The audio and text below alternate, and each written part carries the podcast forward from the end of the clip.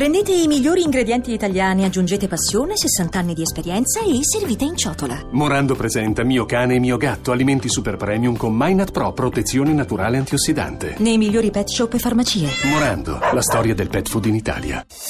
Voci del mattino. E torniamo a parlare di Turchia. Dopo la grande manifestazione di domenica scorsa sono infatti da segnalare e da monitorare appunto le dichiarazioni di Fethullah Gülen, il ricercato numero 1 nel paese, in quanto ritenuto dal presidente Recep Erdogan il fautore o comunque l'ispiratore del fallito golpe militare dello scorso anno, del 15 luglio 2016. Comunque Gülen ha dichiarato che non si opporrà all'estradizione se gli Stati Uniti, dove l'uomo attualmente risiede, decideranno di rimandarlo in Turchia. Comunque i due paesi sono alleati in quanto fanno parte della NATO. Ne parliamo con Francesco Pongiluppi, ricercatore dell'Università La Sapienza di Roma e analista dell'Institute for Global Studies. Buongiorno Pongiluppi. Buongiorno a voi. Come dobbiamo interpretare queste dichiarazioni? È una sfida al regime oppure può esserci in qualche modo lo zampino degli Stati Uniti, tra virgolette? Ma dobbiamo interpretare, intanto Gülen con questa dichiarazione all'agenzia di stampa britannica mette una parola fine alle speculazioni giornalistiche degli ultimi mesi che vedevano un suo probabile trasferimento verso un paese terzo, il Canada o il Sudafrica. Di certo la possibilità che Gülen possa ritrasferirsi in caso di estradizione in Turchia apre scenari che di difficile interpretazione al momento. In passato sono stati, come si dice, molto vicini lui e Erdogan, poi una rottura fragorosa che si è progressivamente esacerbata in questi ultimi anni.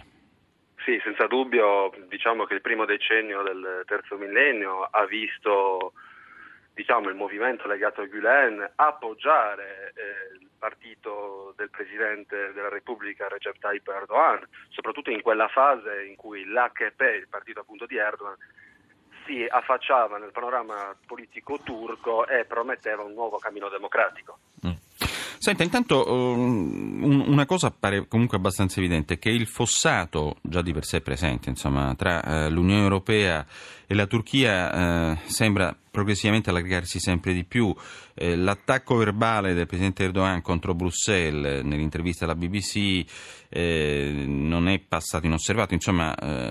Cosa ha detto Erdogan? Fondamentalmente ha detto: una volta nel mio primo mandato come primo ministro la Turchia veniva descritta come un paese che ha compiuto una rivoluzione silenziosa, ma adesso la stessa Unione Europea non solo non ci invita più ai summit dei leader, ma ci fa anche perdere tempo. Sarà confortante, ha concluso, se Bruxelles dirà senza mesi termini: noi non possiamo accettare la Turchia nell'Unione Europea, allora noi cominceremo il nostro piano B e C.